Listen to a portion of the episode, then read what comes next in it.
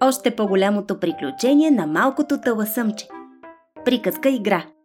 Написа Никола Райков. Глава 17. В която главата на Штъркела е добре.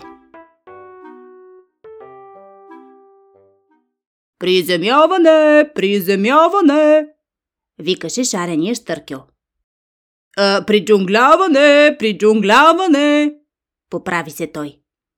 Кръкът му се оплете в една лиана и то увисна на някакво дърво, а таласъмчето се изтърколи през няколко листа, храсти, папрати и накрая тупна на земята. Туп! каза опашката. Туп! казаха лапичките. Добре ли си?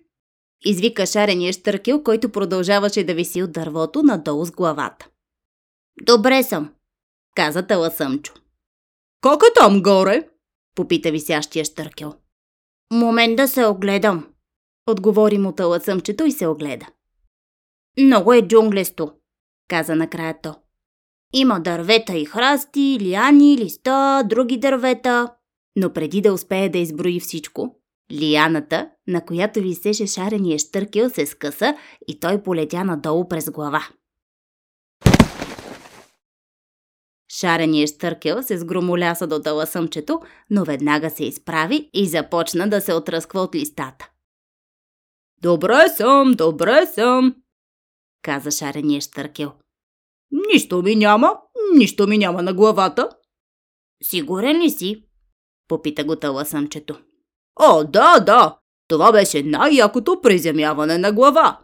Шарения штъркел се огледа наоколо. Къде сме? Кой съм аз? Попита той.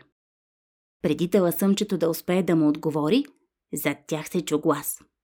В чунглата сте. Чувам гласове? Извика штъркелът. Спокойно, и аз ги чувам. Отвърна таласъмчето. Двамата се обърнаха, но там нямаше никой. Мисля, че ти си удари главата, но може и аз да съм си ударил главата, обясни Таласъмчо. Само, че не помня да съм си удрил главата. Но може би съм си ударил главата и точно за това не помня, че съм си я удрил, заключи накрая. И за това и двамата чуваме гласове. Не, каза гласът. Аз не съм си удрил главата и пак се чувам. Таласъмчо и Штъркела дълго гледаха в посоката, от която идеше гласът, но пак не успяха да видят нищо. Не те виждаме, каза таласъмчето. Да, защото не се виждам, каза гласът. Аха! Разбра веднага Штъркелът. Засада! Заговор! Конспирация! Додаде опашката на таласъмчо. Покажи се! каза таласъмчето. Аз не съм се скрил, каза гласът. Но вие не ме виждате. Елате по-близо. И да засаднем на засадата? каза Штъркелът. В никакъв случай.